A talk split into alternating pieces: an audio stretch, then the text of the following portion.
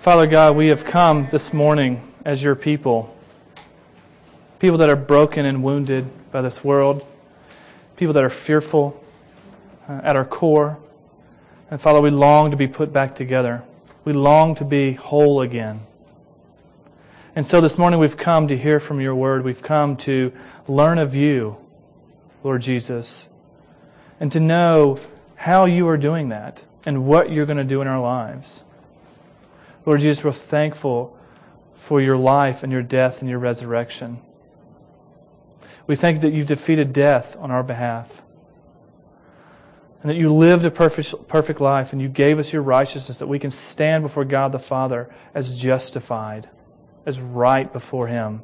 What a great blessing that is, and how that brings peace. So this morning, would we hear of that message? Would you teach us from your word? And would we be different people as we leave this sanctuary this morning because we met with Jesus? We pray this in his name. Amen. If you have your Bible, uh, you would, if you would turn with me to Mark chapter 6. This, is, this should be a familiar passage for you all.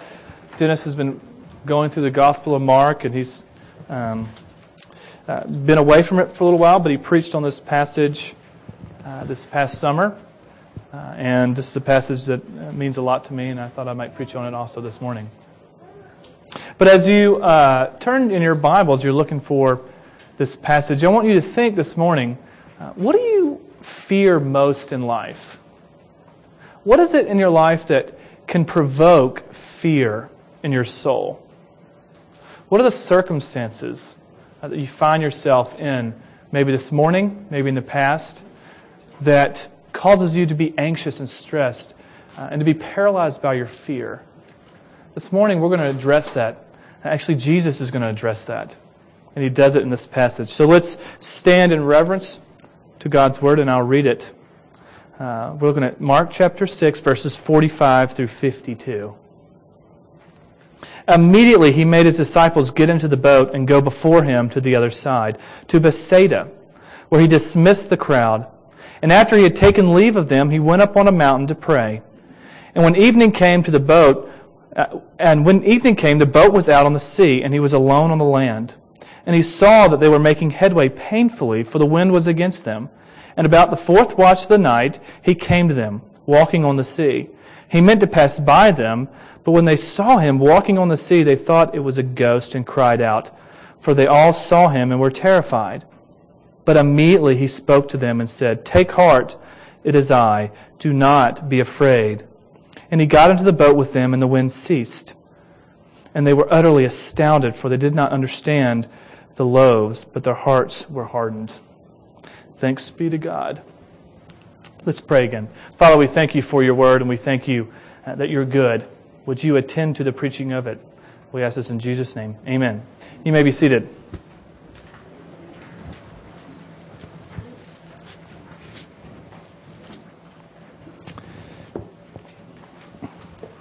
Uh, Lifestyle and Media has been doing a survey for the past 11 years.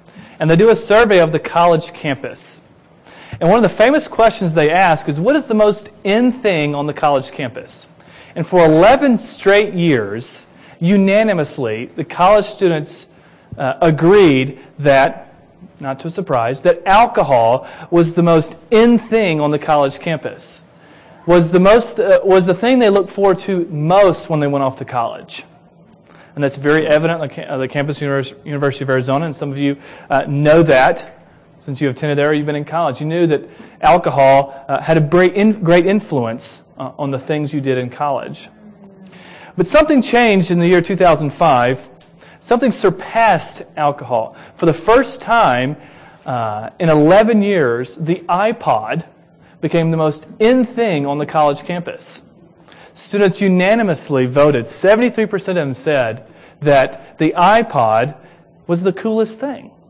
Uh, and if you step on the college campus today, you will see that. It'll be represented as students, thousands of them are walking across campus and they've got their white little earphones stuck in their ears. And they got their iPod on their hip and they're going to class uh, and trying to avoid uh, anybody that's around them so they don't have to talk. Uh, and so, being a good campus minister, I thought, well, maybe I should get an iPod. Uh, maybe I should start listening to music. And so I did, and I got an iPod, and I started downloading music. But I wanted to understand what are my students listening to? What voices are they hearing? And in the fall of 2006, a famous song came out by Brett Dennen called Darling Do Not Fear. Some of you know this song. It was a very popular song. You probably heard it on radio. Uh, Darling Do Not Fear. Uh, and it's a beautiful song. Uh, it's very well, well written. It's very easy to listen to. And obviously, the students uh, were very into it. Uh, all my students knew about it. And so I started listening to the song. What's interesting about this song is that Brett uh, is dealing with this issue of fear. And he's promoting on how we might alleviate it or deal with our fear in our lives. And what he says is just ignore it. Don't worry about it, it'll go away. Uh, well, that's nice, Brett. I appreciate that, but we know that's not true. Uh, it's a nice little philosophy, but it just doesn't work. And our fears just don't evaporate, they're there. And this morning, we're going to look at how Jesus deals with our fears. And I ask you this morning to think about what is it that you fear the most? Where is your fear coming from? One of the, uh, my favorite stanzas in, in Brett Dennen's uh, song goes like this If you have a broken heart or a battered soul, find something to hold on to or to let go. To help you through the hard nights like a flask filled with hope, darling, do not fear what you don't really know. Uh, what a beautiful uh, written stanza. And my favorite part is where he says, To help you through the hard nights like a flask filled with hope. Another question I have for you this morning is when those hard nights come, when those hard days come, what flask are you drinking from? Where are you going to quench your thirst? This morning, uh, hopefully, we'll look at how Jesus does that. The way I want to outline my sermon is that there's a, a reason for fear and there's a remedy for fear. Those are my two points. There's a reason for fear and there's a remedy for fear. But first, let's talk about the context. What's happening in our passage? Uh, we've been going through the Gospel of Mark down at the University of Arizona, and what I've been teaching my students is that Mark is actually in a hurry. There's a reason why Mark's Gospel is the shortest because he's in a hurry to get to Jesus' death and resurrection. Because he understands that in Jesus' death and resurrection is where we are going to find peace, where we are going to know the great God of the universe. That that is where redemption takes place, is in Jesus' life, death, and resurrection. And so Mark is in a hurry to get to there. But the first half uh, of Mark's gospel, he is slowly uh, unfolding who Jesus is as a person. And I think it's very right that um, Dennis's series on Mark is called The Real Jesus because Mark is really trying to articulate who the real Jesus is. And I would submit to you that the first uh, basically seven chapters, uh, Mark, or Peter through his sermons, is trying to reveal that Jesus is the Messiah, that he is the anointed one. He is the one that was promised in the garden to come and to remedy uh, God's people of their sins, to remedy them of their fears, to do away with all their problems. And he slowly and slowly through miracles uh, and through parables, he's revealing that Jesus is the Messiah. He's the one that's promised. He's the great prophet, priest, and king. And we see that in the, the passage right before our passage where Jesus feeds the 5,000. Uh, you know, uh, Moses in the Old Testament was a type of Jesus. He prefigured Jesus. He, was, he, would, he uh, showed forth what Jesus would be like in some senses. And yet he wasn't Jesus. And we know in Numbers chapter 11, there's a passage where Israel grumbles against God's people. Or yeah, Israel grumbles against God, excuse me, because they're hungry and they want food. And Moses cries out, and God gives them food, manna from heaven, and he feeds them. And they're not satisfied, right? They want meat. We want quail. Can't you give us meat? And so God does that. God uh, feeds his people. And that's the point in, uh, in this passage right before us. Is that God, Jesus comes as the Messiah and he feeds his people. He gives them what they want. And he does it in a miraculous way, showing forth that he is the Messiah. He is the one that was promised from the garden that is to come and to remedy all these things. And yet the disciples are confused. And we see that at the very end. They don't get it. They're still uh, stumbling uh, over who this person is. And yet Jesus does something else to reveal that he is the true Messiah. He is the one that is coming, that has come uh, to remedy us of our problem. Now, let's get back to our, uh, our outline. The reason for fear. If we're going to if we're going to understand how Jesus remedies our problem with fear, where does fear come from? Well, first of all, I want to submit to you in our passage uh, that I think is pretty, clean, pretty, uh, um, pretty clear, uh, is that fear comes from the outside. There are things in this world that create fear in our heart. If you would look at me in verse 47, it says this, And when evening came, the boat was out on the sea, and he was alone on the land. And he saw that they were making headway painfully, for the wind was against them. And about the fourth watch of the night, he came to them walking on the sea. He meant to pass by them, but when they saw him walking on the sea, they thought it was a ghost and cried out. Now, what's happening? Well, actually, the disciples had just come back from doing uh, miraculous things. We see that in the very uh, right before, well, in the passage before. They're tired and they're exhausted, and Jesus wants to send them away. So he sends them away, and this group comes and he feeds them, and they're exhausted and they're tired.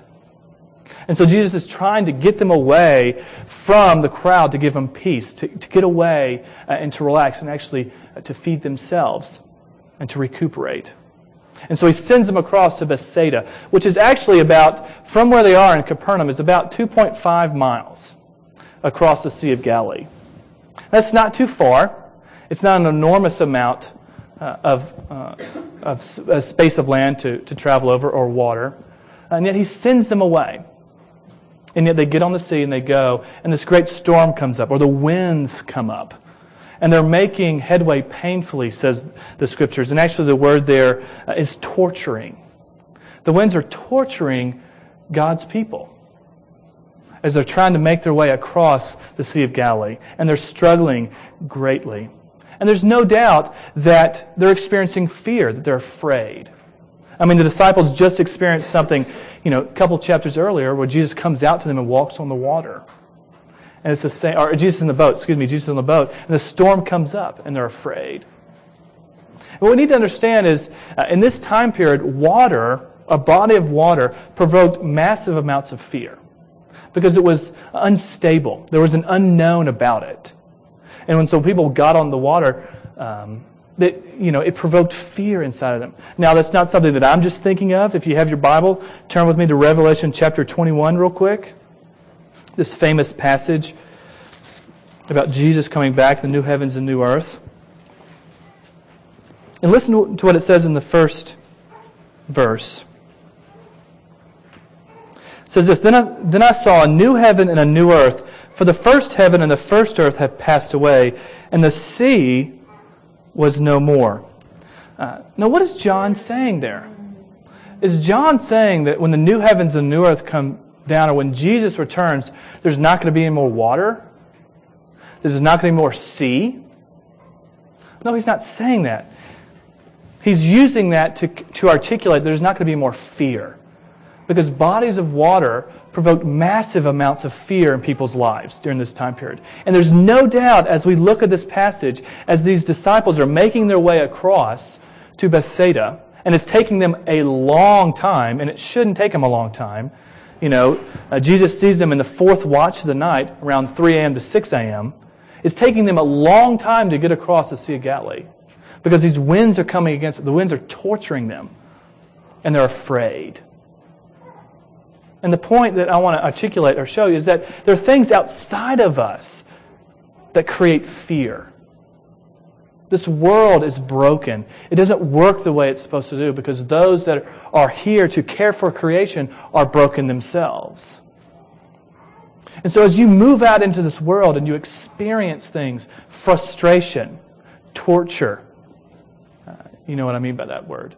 You know, the, that it's because the world is not working the way it's supposed to work. Some of you in, the, in here this morning are afraid because of um, how volatile the market is right now. The economy is a huge issue. Some of you know it a lot better than I do. Uh, and it's creating fear and anxiety, and you have no control over it. And yet, you're afraid. Some of you in here uh, have family members that have cancer. And deep down in your, your soul, uh, you're afraid to admit that you might get cancer because it's in your family. And you're afraid. You're afraid of that. Some of you in here are afraid of rejection. You've tried to move out in this world to be successful in some job or some relationship, and yet every time you turn around, you're rejected. And you're afraid. This world is broken. I remember when I was in college, I came home from a Bible study one night and I lived, lived in this duplex. It wasn't very fancy. Uh, it was a great place because it was very cheap. Uh, and uh, I, come, I, come, I come home one night and find out that uh, I had been broken into. That somebody had ripped out my, the air conditioner in my window and stormed into my house and ransacked my house. And I'll never forget that feeling as I opened that window and stepped inside, unlocked my door and opened, not my window, opened my door. I don't go into a window. that would be weird. Uh, opened the door and looked inside and saw my house just ransacked. I mean, everything was turned over, things ripped off the wall. Uh, I went into my bedroom, my bed was overturned, my dresser was thrown on the ground. Somebody had gone through my house looking for something, anything. And I remember feeling this overwhelming sense of uh, uneasiness and fear. And some of you in here uh, know what that feels like. You've been violated yourself. And that experience that I had in college has shaped the way I view safety my whole life. I still experience fear when I leave my wife and my children by themselves, when I go away to training because of that experience. When I go to uh, the library to work, and my wife and my children are at home by themselves, because of that event, uh, there's fear inside of me that I don't like to admit, don't like to talk about, but it's there and it's real. Some of you in here have experiences like that. You've been treated unjustly, or you've been violated in some way that's unspeakable, and that's shaped the way you've lived your life. And it's all because you live in a broken world. Things don't work the way they're supposed to. And the people that you relate to are broken themselves. They're fractured. Now, I want to suggest to you this morning that uh, the fear that we experience because of the world being broken outside of us is just a symptom to a deeper problem that our fear really has to come from the inside. It's because we ourselves are broken. We ourselves don't work the way we're supposed to work. From the very beginning, when, when Adam and Eve disobey God and they seek to be God themselves, one of the first things we learn about when sin enters the world is that they're afraid. They run and hide themselves from God. Fear is one of the purest manifestations of the fall. That you're afraid at your core, that you're broken and that you're shattered. Uh, for those of you in here that are visual learners, one way I like to think about this is that imagine yourself being a windshield. How many of you ever seen a windshield? You got those in your car, but how many have you ever seen a windshield that's just fractured, that's been smashed? By some outside source of some wreck. That's really who we are in some senses. That you're a windshield, you're still intact, you're still a human being. You know, when you see a fractured windshield, it's still a windshield. It's not something else. And yet it's been broken. It's shattered. It's missing pieces. There are many, many cracks that run through it. And that's who we are. We're still human beings. We're still created in the image of God. And yet, the rock of sin has smashed into our soul and cracked us deeply. And we're hurting people.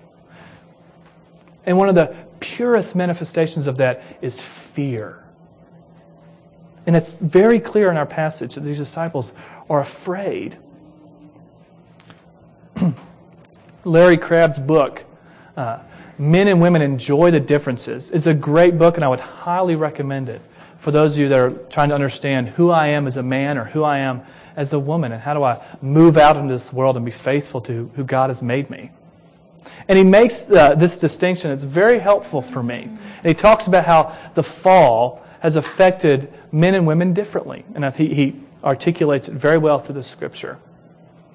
And one of the ways uh, that fear is manifested uh, in men's lives is that we're, we're afraid that we're insignificant. You know, so we're, we're created as men to move out into this world and to influence this world in everything we do.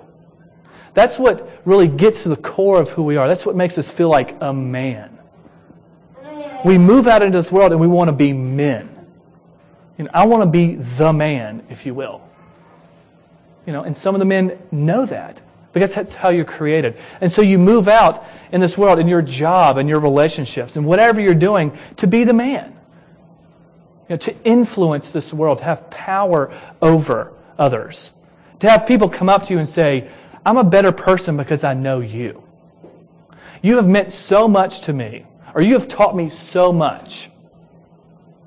I mean, uh, that gets to the, the core of who we are, guys, because that's how we're created. And yet, because of the fall, that is frustrated over and over again. And we have this deep sense of fear. And that fear is manifested in the sense that we feel inadequate, that we're not the man that we have no influence on anybody.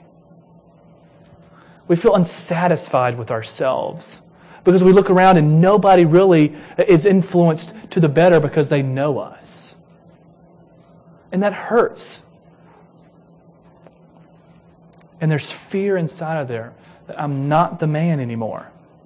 Now, I want to take a point. This is what we call personal privilege. In the Presbyterian circles to talk about this because I think it's, it's vastly important. Uh, there is not another job that I know of or a calling that I know of that uh, struggles with this more than your pastors. I mean, the very essence of who we are is to influence who you are.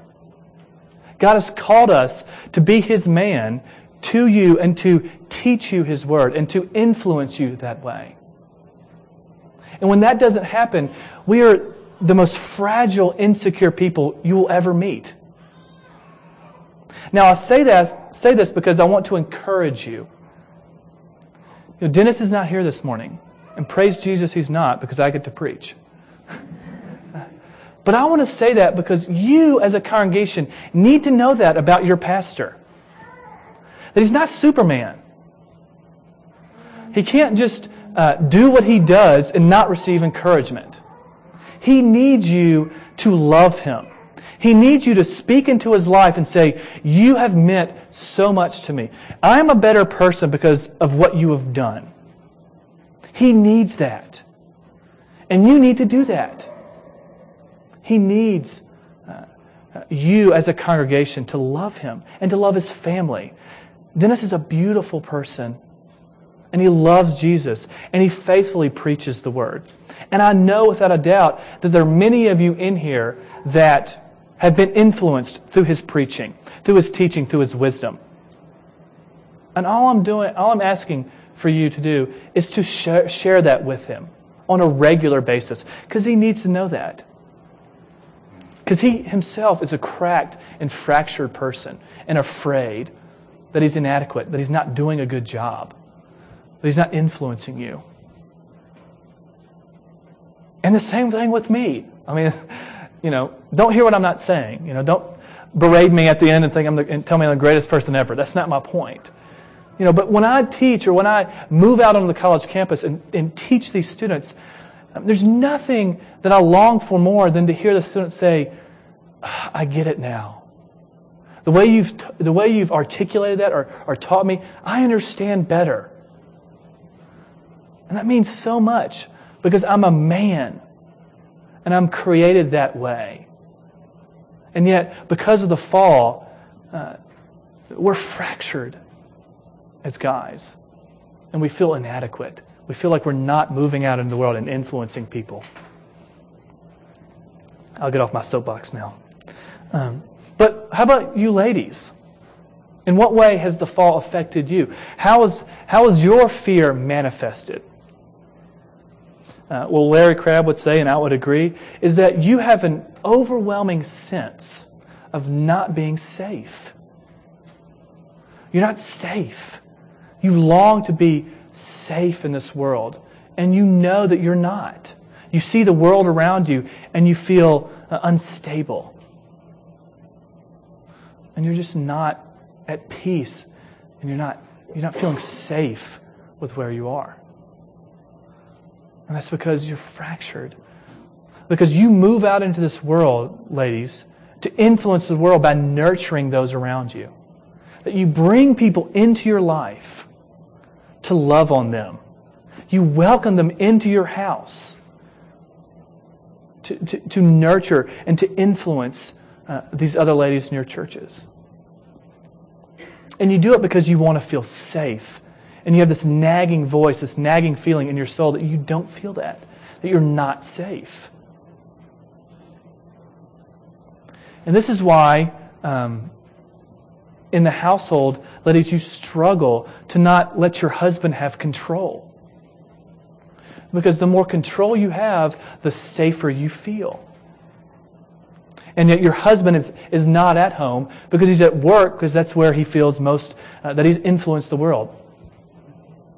He's at his job and he's not at home and he's not there caring for you and meeting your needs and seeking to, to make you feel safe. We're broken deeply inside because of the fall. And this world is broken because of the fall.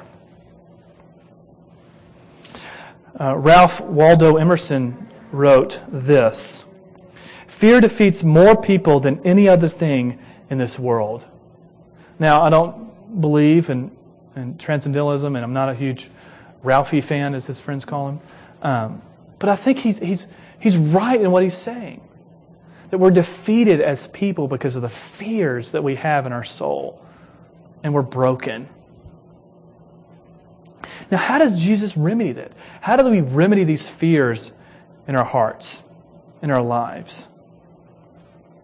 Well, I'm going to suggest there's two ways that we go about it. Actually, three ways that we go about it. Two of which are not helpful, and one of which is very helpful. The first way we, we, we try to deal with our fears is we suppress them. We try to push them down. The feeling of feeling inadequate or the feeling of not feeling safe, we try to ignore it and get on with our lives. We know that nagging voice comes up on a regular basis. And so what do we do? We suppress it. And these are the people that get massively busy. They're constantly, constantly doing something over and over. They're at their, they're at their work all the time. They have experiments that they're doing all the time. Uh, they're at, they have some project at home they're doing all the time. And they can't stop and just be at peace because they don't want to hear that nagging voice that tells them uh, that they're wrong or something is, is not right with them. These are your classic workaholics. People that are constantly doing something. They don't want, they, want to suppress that voice. These are the people that never can be alone, that always have to be with somebody. They're always trying to do something. And they can't just sit by themselves and reflect on their lives. Uh, these are the people that numb their fears by some kind of outside source. Those of you in here that struggle with drinking, you're numbing a lot of uh, your fears inside. You're trying to get away from it by some kind of substance abuse, by, by drinking, by drugs, by sex, by video games. Some of the, the younger generation, we, we constantly plugged into our computer and, and watching video games, playing video games. Or we, we, we constantly shop. We're consumers. We're very active in what we're doing. We're, we're constantly, constantly, constantly doing something. And what's funny about this approach on how we deal with our fears is we become isolated. And we become isolated because we become very angry. Because we can't get rid of that voice. It's not going away. You know, Brett's philosophy of just ignore it doesn't work, and you know it. That voice will not go away, and you're angry because it's not leaving you. And you get frustrated, and you isolate yourself because of your anger. Now, another way that we seek to deal with our fears is we seek to overcome them. And this is what we find in the church more and more prevalent is we get really busy with our religion. Uh, we try to overcome those, those voices in our soul that tells us that we're not right or we're broken by trying to be a better and better person. I wake up in the morning, I try to be a good person. You know, I need to do the right thing over and over and over again. Trying to seek to overcome by being a better and better person. And the funny thing is, this ends the same way. This person becomes very conceited because they do the right thing in their minds.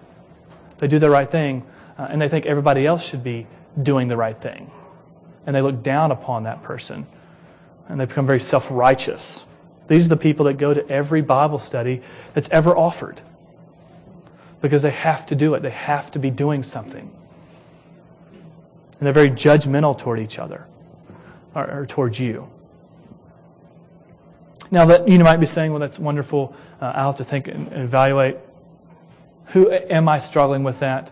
Uh, and I have a litmus test that I want to share with you this morning to help you understand are you one of those people? Are you seeking to overcome it or are you seeking to suppress it? I want to ask you to answer this question to yourself. This is rhetorical.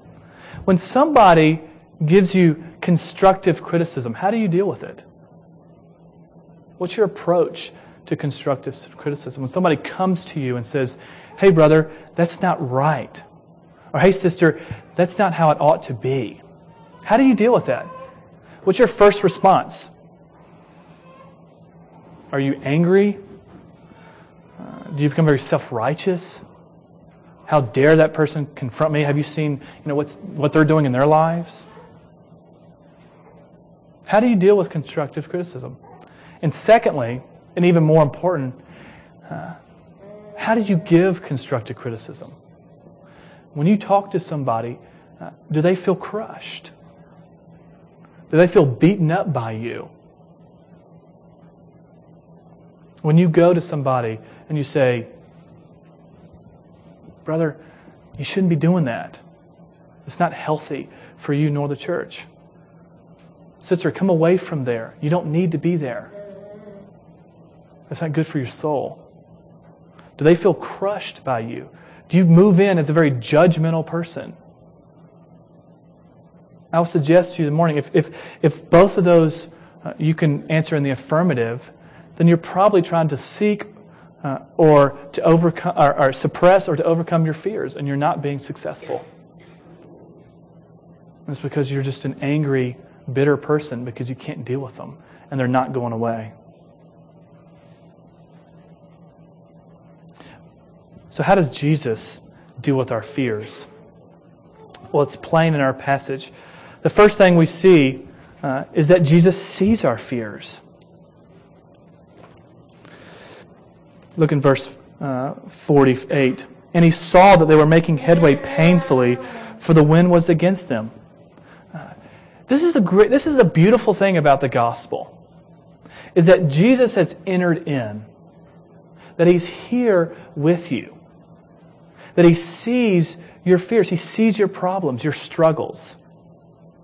He knows them and in more profound, your God can relate to you in them because he was perfectly human, perfectly man. And he relates to your fears. He knows those fears. He sees what's going on in your life. And you don't have to keep running from him. You don't have to keep working harder and harder and harder to overcome your fears or to suppress them. Because you have a God that sees them and has entered in with you in your struggle. He has come near to you. And I would argue that He's come near to you uh, in the most profound way in the church. That He's here with you in this body to strengthen you and to encourage you. So, the first, He sees your fears, He knows them, and He can relate to them. But secondly, how does He deal with our outside fears? Um, well, He's overcome them. Uh, if you have your Bible, if you want to turn with me to John chapter 16 and listen to what Jesus says in verses 32 and 33.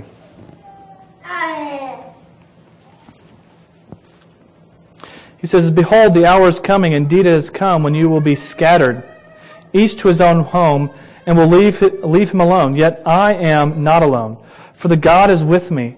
I have said these things to you, that in me you may have peace. In the world you will have tribulation. But take heart, I have overcome the world. But take heart, I have overcome the world. What is he saying? He's saying that he's a great king. That Jesus uh, is the promised king that was come to uh, defeat all ours and his enemies and all the brokenness you see around that, that you're afraid of, that keeps you in your house, that keeps you in a safe place. Jesus has overcome that. Our shorter catechism talks about how uh, Jesus, being a king, how does Jesus execute the office of a king? Well, Jesus executes the office of a king as subduing uh, us to himself and ruling and defending us and restraining and conquering all his and our enemies. He's overcome the world. There's nothing outside of us that we move out into that has any right to identify who we are or to claim rights over us.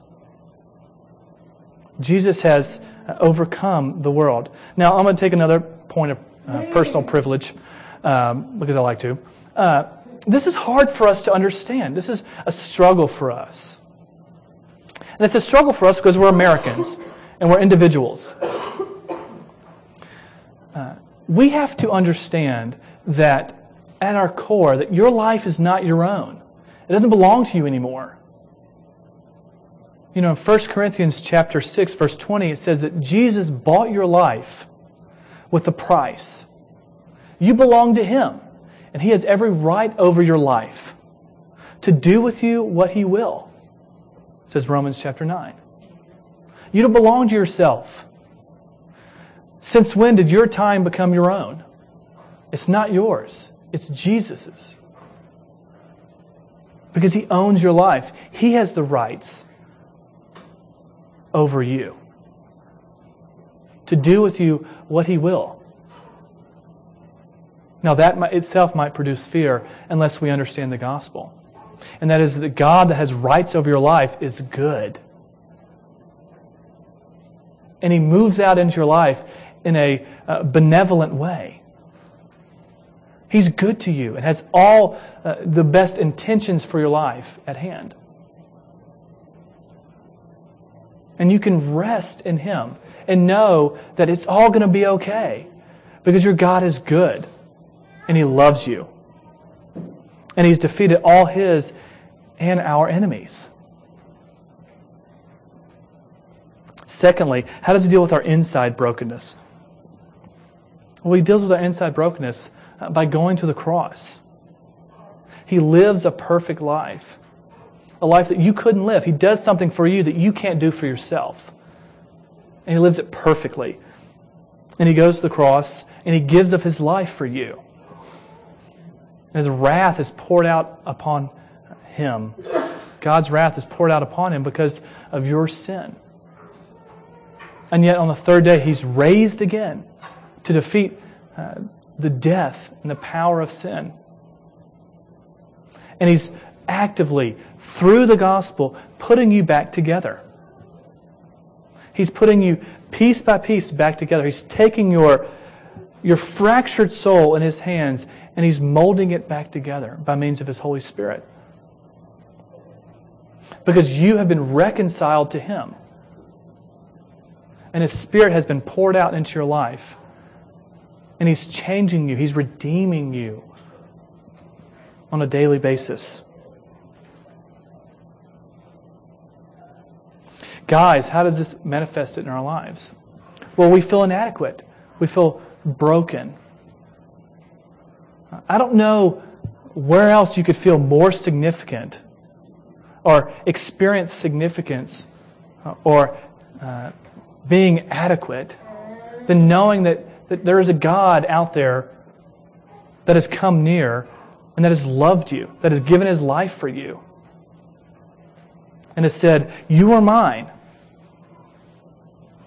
and I love you, and you don't need to run from me.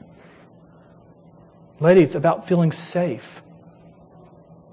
How do we deal with that problem of, of, being cracked inside and not feeling safe? We have a God that's defeated all yours and his enemies. There's nothing more in this world that can, can claim rights over your life or do something to you eternally that isn't of the hand of God. And you belong to him. And there's great peace and comfort that comes with that. Lastly, uh, I just want to say this and we can close. Uh, don't hear what I'm not saying, and don't hear what the scripture's not saying. Uh, your fears are going to be with you. If you this morning rest in Jesus alone, it doesn't mean that your fears are going to be uh, go away or evaporate. Christ is in a process sanctifying you, putting you back together uh, daily. And your fears will not be alleviated or they're not going to go away until Jesus comes back and makes things new. And some of you in here are saying, yeah, I appreciate what you said this morning, but, but where was Jesus when I was treated with injustice? Where was Jesus when I was violated? Where was Jesus when I was wounded? Where was Jesus when I was mocked or shunned in this world. I want to say, He was there with you. And I want to point you to Him because He Himself was treated unjustly. He Himself was mocked and shunned. He Himself was broken for you. That you might be put together, that your fears might one day be gone. This morning, I want to encourage you as you come across those hard nights and those hard days that you would, that you would drink fully of the flask of the gospel and see this Jesus that loves you and that's putting you back together and that can deal with your fears in a way that you can't deal with them by yourself. Let's pray. Father, I thank you for your gospel. And I thank you for your word, and I thank you that you are a good God. When you've met all our needs in Jesus, that we are significant and that we are safe in you because we belong to you. Father, we thank you for these elements that we are about to partake. Would you speak to us through them? Would you comfort our souls? Would you uh, give testimony to the gospel that you are a good God, that you've redeemed us by your blood? I thank you for this in Jesus' name. Amen. Amen.